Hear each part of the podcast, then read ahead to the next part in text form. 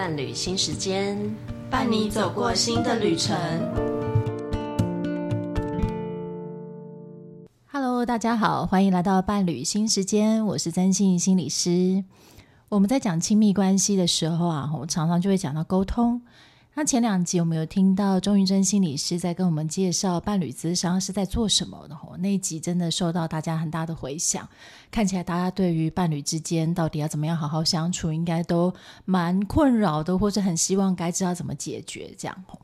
那有的时候，不管是在我的咨商的过程，或是在演讲的过程，我常常会被问到说：“诶，请问来做伴侣咨商的人，他们大部分是朝哪些问题啊？”吼。其实说实在，举凡中生活中的各种习惯，哦，怎么打扫、家务怎么分配，以及大家最在意的就是金钱怎么使用，哦，其实真的，呃，都是伴侣之间争吵的议题，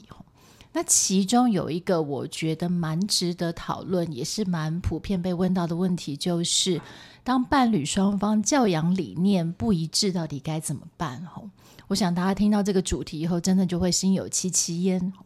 那我们听到你的心声喽，所以今天我们就邀请到伴侣心理治疗所的陈南君心理师来跟大家分享。那我们请南君跟大家自我介绍。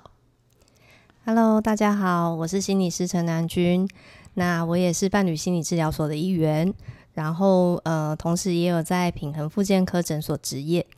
那我目前主要的工作对象啊。呃，包含是，比方说有一些家长呢会来做教养的咨询啊，然后或者是有一些家长会感觉到说照顾孩子好累哦，然后来谈那个呃家长要怎么样做自我照顾啊，然后还有包含青少年或者是成人有一些情绪方面的困扰哦，亲子关系的困扰，还有伴侣咨商哦，都是我目前呢主要的服务的对象。我听了南君这样讲，其实我自己都很想来做咨商哦。那我首先想要问一下南君哦，到底有没有什么样的机缘，让你想要把伴侣咨商作为你工作上面一个很重要的主轴啊？嗯，讲到这个，就是诶，就想说，嗯。回顾那个一路的工作的历程，就想说那个兴趣也是蛮广的，才毕业两年嘛，吼，哇，这么对我这么好。那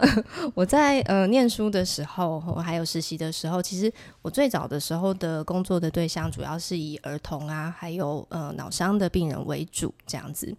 那呃在跟儿童工作的过程当中，其实就会发现说，免不了就是一定会要跟家长一起工作的。好，然后而且我觉得，就是孩子通常就是来做治疗，可能是一周来一次，那一次就是大概一个小时的时间，那相对起来，其实那个呃频率是比较长的。好，但是如果说就是如果我把一些技巧能够教会家长的话，那其实他们在家就会有更多练习的时间跟机会。那所以，我其实就会蛮喜欢跟家长一起工作，然后看看能不能够让家长在家里面的时候，也可以跟孩子有更多的互动。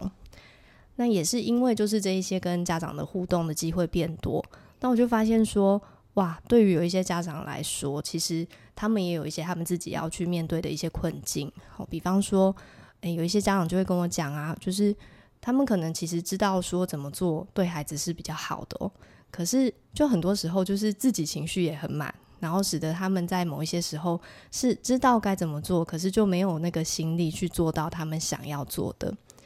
然后又或者是说，有一些家长，他们其实在听到我们给的一些建议的时候，其实他们也会有不一样的想法。好像是呃，比方说，如果我鼓励家长说，诶，其实可以让孩子有多一点的表达情绪的机会，好，甚至让他们难过的时候也可以哭一哭啊。那有一些家长就会跟我说，呃，老师，可是。那这样子常常让孩子哭的话，我孩子会不会以后就变得很软弱，然后他就不想解决问题了？嗯嗯、好，那像这种时候，就是我其实也会跟家长去讨论一下他们的想法，哦，一起跟他们整理看看，说他是怎么想的，然后这些想法在他过往的经验中是怎么样累积来的，然后跟家长一起找到一个比较适合这个家庭的做法。所以，呃，在这些工作的过程当中，我慢慢就会发现说，好像不是只有跟家长们谈怎么样带孩子这件事情很重要，就是另外还有的是爸爸跟妈妈的关系也很重要。哦，因为有一些家庭里面，可能呃爸爸妈妈之间教养的观念就不一样啊，所以使得他们之间有一些冲突。那也有一些家庭是爸爸妈妈本身在相处的过程，其实就有遇到一些困难。那他们在这些困难的时候，就是他们自己不知道怎么去处理。好，那这种时候其实也会影响到孩子。也因为这样子，所以我就开始去接受伴侣智商的训练，然后开启了我的这个伴侣智商的工作。然后慢慢就发现说，哦，其实我还蛮喜欢跟伴侣、跟家庭一起工作的。哦，那跟伴侣啊，或者是跟家庭一起工作，跟呃平常我们做个别的谈话的治疗，其实不太一样哦。因为就是我可以去听到另外一方的想法，然后有的时候是真的就是同时可以去帮忙到他们哦，嗯、所以就诶慢慢的就走进了这个。这个很重要的领域嘛，其实刚刚刚听到南君这样在讲过程，其实我蛮有感觉，因为上个礼拜我跟那个新北市卫生局的爸爸团体刚结束，这样，那其中有一个爸爸就跟我讲了他的一个经验，就是说，呃，他试图跟他的另外一半。表达他心里面那种比较悲伤的情绪的时候，嗯、他一开始觉得好困难，因为讲完的时候会有一种，哎、嗯，呃，男子尊严好像透过这个表达就不见了，这样，嗯，嗯，完全不是他的习惯。对对对，那当然我没有时间去跟爸爸们探讨他这个观念到底怎么来的，但是我跟这个爸爸讲说，其实我觉得你这个其实是很很值得被肯定的，因为你的这个做法其实促进了伴侣之间的关系，其实是一个很了不起的，嗯、而不是失去你的尊严，甚至是一个很有尊严的事情。真的，真的。那这个爸爸停了一下，他就说他没有这样子想过的时候，我就深深的感觉到，其实我们在讲异性恋的父母，他们可能男性跟女性在养成的过程中，其实真的很不一样。嗯、所以在情绪表达这件事，女生觉得非常自然，可是爸爸们通常居然是会损及颜面这件事情，损及尊严。嗯嗯、所以从这个呃一个小小的心得，也想要让大家知道，其实有的时候。伴侣之间有的时候其实不是不愿意，而是那个真的过去的那个原生家庭的习惯跟养成的过程，真的让彼此变成很不一样的人。好，所以今天就要进入到我们的重点哦。其实当夫妻双方这样理念不一致的时候，到底该怎么办？哦，那我们就举一个可能大家都很有感的例子，就是例如小朋友说谎。当爸爸觉得说谎不可取，一定要重重的责罚的时候，妈妈这时候就觉得，所以小朋友说谎一定有他的原因啊，吼，甚至很多心理师说，其实说谎是一个就是他的脑部正在发展的一个象征嘛，吼，那惩罚只会让他更想要说谎。那我想请问南君，吼，这个时候我们到底可以怎么办，或者怎么想啊？嗯，我必须要说，我觉得这个。教养理念不同这件事情哦，对夫妻关系来说真的是一个蛮大的挑战哦。讲一个比较好笑的，我们家就是大概半年多前养了一只小狗这样子哈。那光是呢，为了训练那只小狗，我们在讨论说什么时候应该要奖励呀，然后我们要有一个呃一致的标准，什么时候什么标准下可以奖励他吼。光是这样子吼，我跟我先生都会有教养不一致，然后两个人吵架的时候，哦，更何况呢是要去教养孩子吼。那到底为什么吼这个？呃，教养这件事情对夫妻关系来说是一个这么大的挑战，吼，我觉得我们可以来想想看，哦，因为两个人来自于不同的成长的经验，吼，那其实，在不管是生活习惯啊，或者是兴趣，或者是对事情的想法、态度，或者是价值观等等，哦，就算再怎么相似，其实都一定会有一些有差异的地方，好，那没有孩子的时候啊。嗯、呃，我觉得有些时候相对比较容易处理一些些，哦，因为在这一些呃真的有差异的地方，吼，也许就在这个部分，我们就可以各做各的，其实相对起来那个问题就不见得这么难，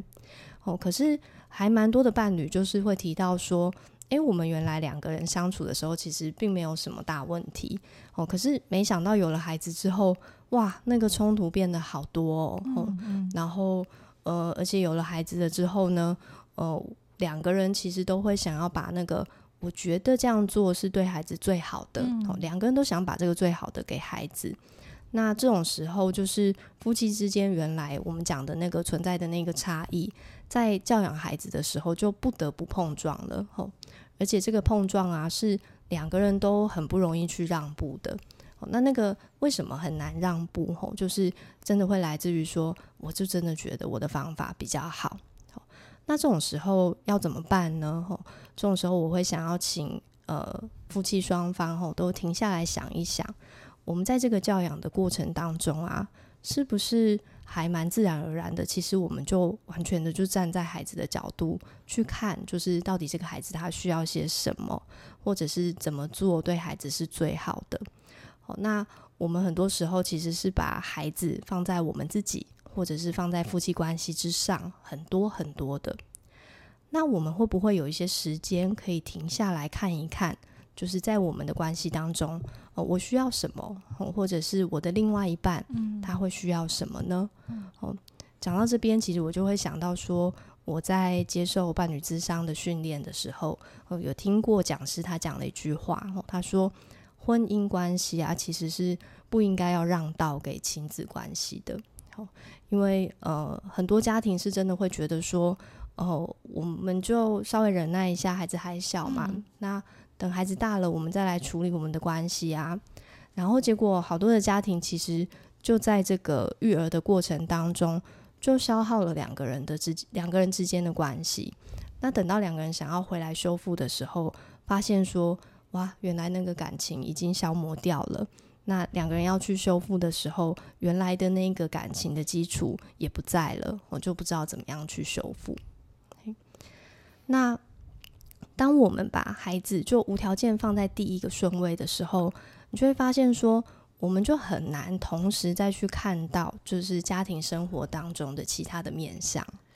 听到南君这样讲的时候，其实回想到，因为我们现在小孩子现在比较大，然后大了以后，他们比较能够自理的时候，其实我们比较比较不会那么方方面面都完全以孩子为主这样子。可是当孩子还小的时候，因为孩子还这么稚嫩，就会觉得他所有的生命都是我应该去照顾的这样。对。所以身为妈妈就很容易把孩子的各种呃跌倒啦、受伤啦、哭泣，然后是就是试的很大的一件事这样。是。然后有一天我先生就跟我讲，就是他说：“哦，儿子破个。”皮你就世界末日，我断了一条腿，你都不知道吧？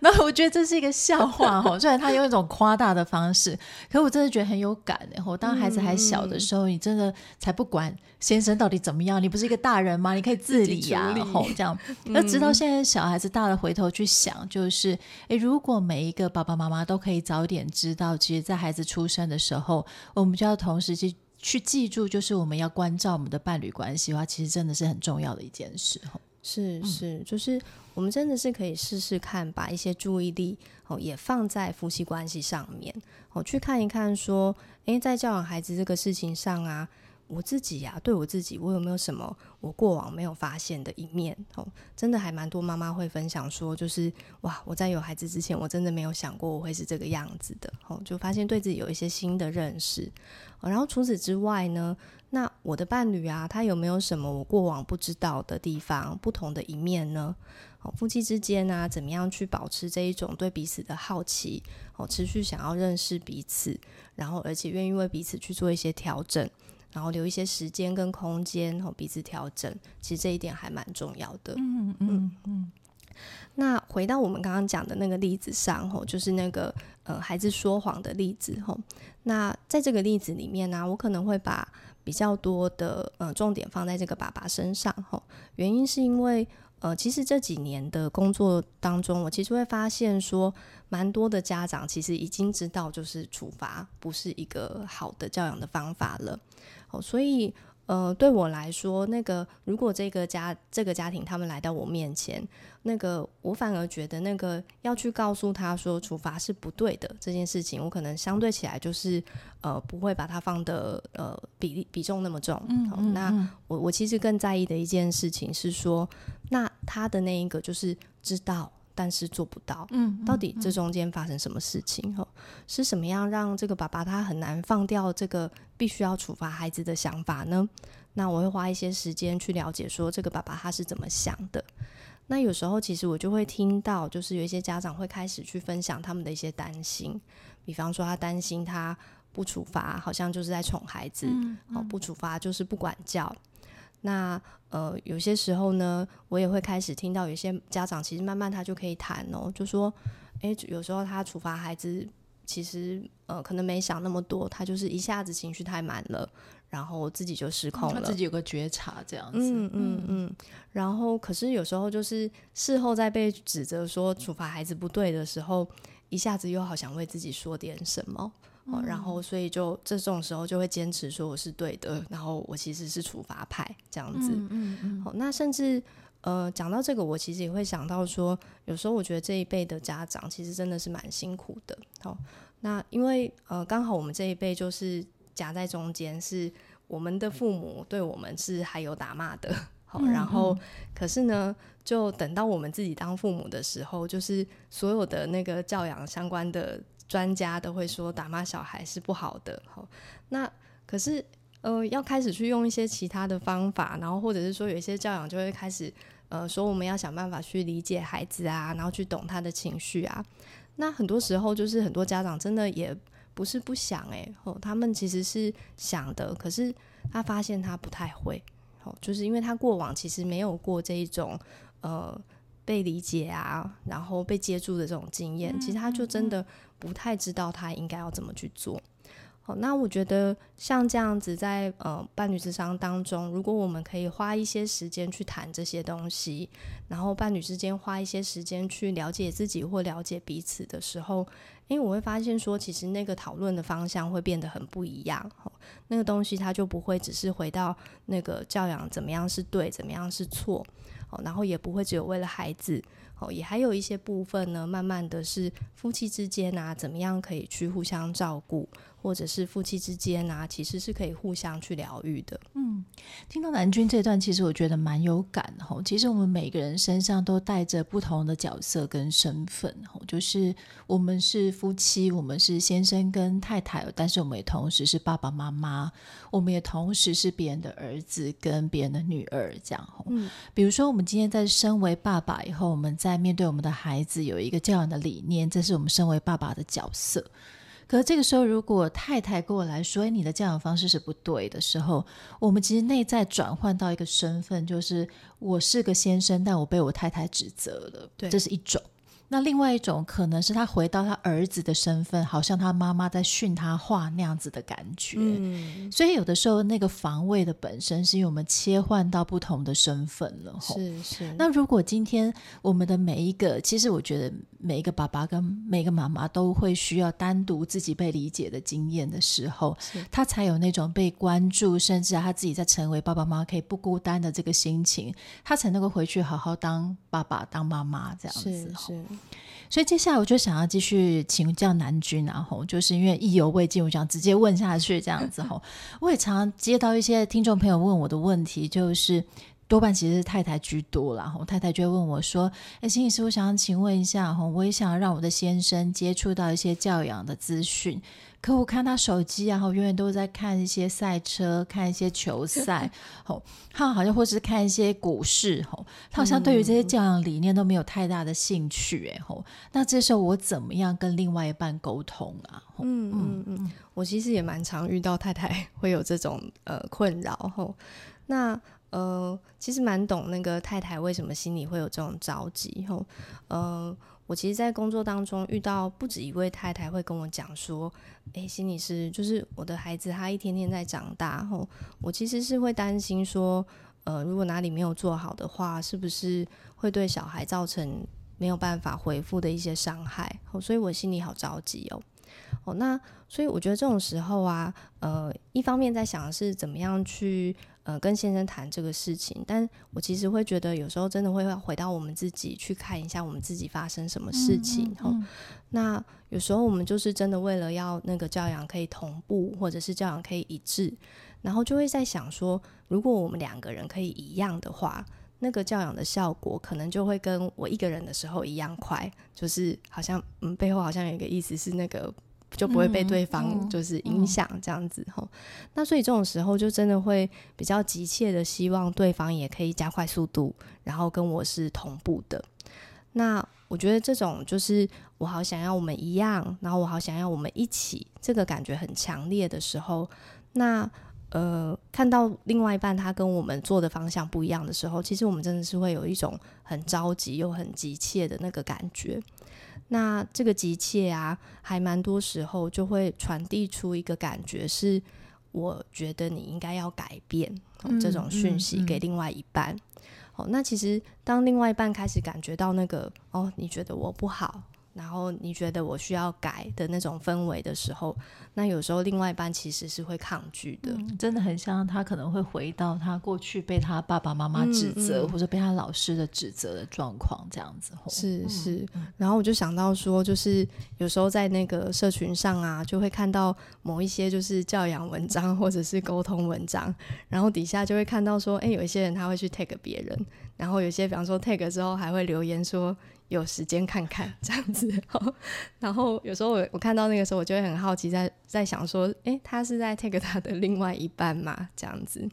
然后也真的就是我也有听过一些个案，就是会跟我讲说，他可能刚好就是被 take 的那一方这样子吼，然后他们就会去讲说，其实有时候被 take 的时候，他其实更不想看那个文章，因为他。一下子会感觉到说不舒服，这样子。嗯，其实这样其实有点两败俱伤哦。是是是，然后太太其实也会觉得很挫折，想说哈，你看我已经这么，就是我也只是 take 你，叫你有时间看看，然后你都不愿意，没时间，你还不愿意这样子。那那这种时候，其实我就会跟太太讨论，就说，哎，每个家庭啊，其实会有自己的步调。嘿，那像呃，我们其实学会当妈妈后，也不是第一天就知道怎么当妈妈。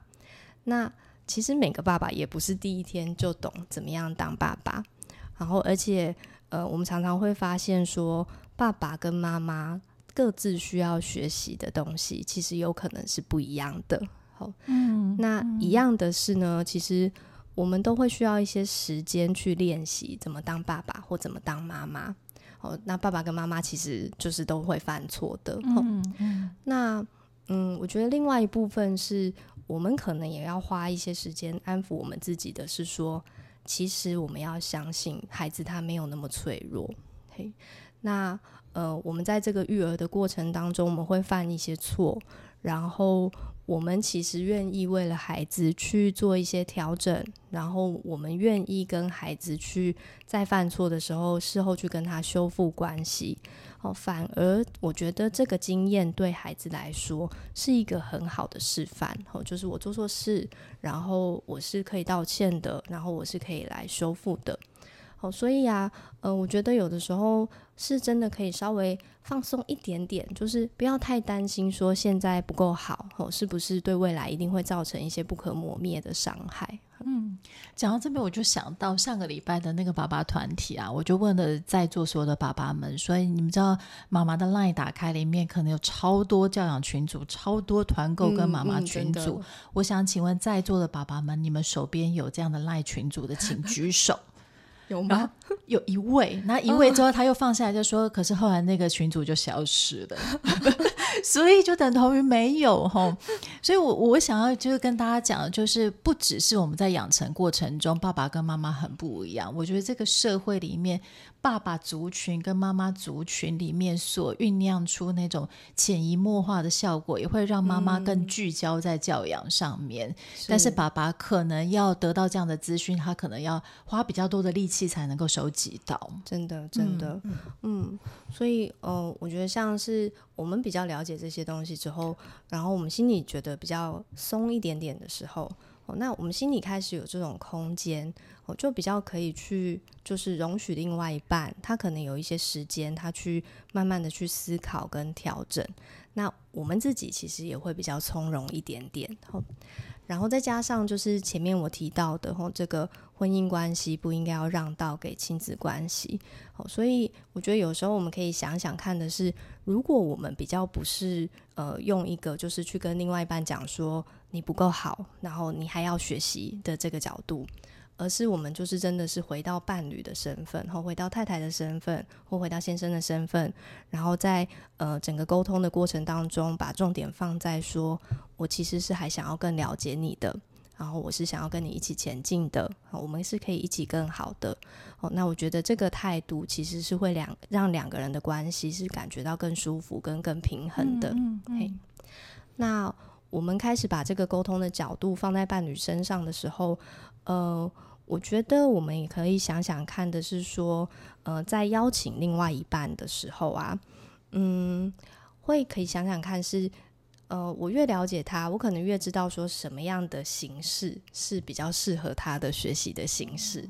嘿，就是。诶，比方说，诶，如果我以往认识我的先生，他就是从来就不看书的哦。那如果这个时候我拿一个教养书给他，跟他说，就是你你你要看这个东西，那基本上这个形式基本上就是他本来就不看书哦，他就真的不会想看。那不过有一些时候啊，我会发现说，诶，有一些太太她就是一边把自己学到的某一些技巧，她就是真的做给先生看。然后就会发现说，诶，有些先生在旁边看久了之后，他会觉得说，诶，原来这样做真的是有效果的耶。哦，然后有些先生其实他默默的也就会开始调整。好。那另外呢，我也发现说，那个邀请的方式啊，邀请的时机哦，也蛮重要的。哦，如果啊，我们是在就是比方说，另外一半他在育儿，然后正挫折的时候，然后这种时间点去跟他说，啊、哦，你看，就是你干嘛不怎么怎么做？哦，或者是说我早就跟你说这样没效。哦，那通常这个时候的邀请的效果也会比较差一点。嗯嗯、哦。那如果说可以让另外一半可以有一些些选择的空间，然后比方说在这个时间点去问他说：“哎，你还好吗？”哦，然后你你想不想要听听看我我的想法呀？嗯，或者是你要不要让我试试看我的方法呀？哦。然后有时候是问他说：“诶，我有一个建议，你想听听看吗？”嗯，让他有一个选择，是他想现在想听或现在不想听。我觉得这种情况下，呃，通常呃对方可以接受的效果也会比较好一点。好，然后另外呢，我觉得也可以试试看的是回到我们自己本身的需求，就是怎么样去告诉他说这件事情啊，呃，不是不是单单就是育儿这件事情，而是我需要你，我需要你跟我一起。好。那这个东西，它其实我们并不是要求他，我们是在表达我们的一个需要的时候，另外一半其实也比较有机会可以去松动。嗯，南君讲这段我还蛮有感的哈，虽然我先生也不看教养书的哈，然后我就会说，哎、你有空来听我们的 podcast，讲他有一天他就打开来听，讲他就说，哦。你们女生讲话的速度好快，我跟不上，这样哦，真的。我说有没有搞错？我们已经讲很慢了，对呀、啊。因为这件事也蛮有感的，就是包含那个语言输入的速度，也许男女生的之间那个差异，不见得是我们平常可以感觉得到的。嗯、然后直到我先生这样讲，我才发现说，原来我们这样的语速对他讲算快，这样。哦，那我也是蛮惊讶。对，那往后我就会知道，以后我跟他讲话就要就是零点五还是几倍速的这种方式跟他讲，他就听得懂了。这样，我回去试试看，用零点五倍速跟我先生讲话。哦，真的，我刚刚一边听南君讲，真的就是浮出浮出好多的感觉，包含我自己在生活中、生命中，或是我自己在各种呃演讲或是咨商的过程中，都听到很多的方法，都可以分享给我们身边的朋友，或是呃有需要的人。这样，那最后我想要请问南君，吼，你有没有什么什么一句话想要给我们听众朋友的？嗯，我想到的是啊，就是。我接触到很多来谈教养的爸爸妈妈后，他们其实真的从一开始来的时候啊，他们是真的会很想要找到一个标准的育儿方法，觉得这样子，他们想要知道一个答案，就是怎样是对的。吼，那其实慢慢到后来呀，爸爸妈妈会发现说，哦，原来每个家庭不一样，嗯，每一个家庭其实是可以找到一个属于自己的方式去互动。那这个方式呢，不见得是一开始觉得最好的方式，哦，可是比较是一个大家共同协调，然后相对起来大家都觉得舒服的方式，好，所以我比较想要告诉大家的是说，教养其实真的没有最好的方式，好，就只有最适合的方式。那也希望说，各位听众朋友，你跟你的伴侣啊，跟你的家人，也可以一起找到适合你们的方式。嗯，我最后再 highlight 一下这一句吼，就是教养没有最好的方式，只有最适合的方式吼。我相信这一集真的会是很多爸爸妈妈、很多夫妻的宝典，这样子吼。那如果大家觉得这一集真的很不错的话，欢迎分享到你们的妈妈群组或者爸爸群组，我相信应该有很多人会觉得获益良多。那今天我们的伴侣新时间就到这边，谢谢大家，我们下次见喽，拜拜。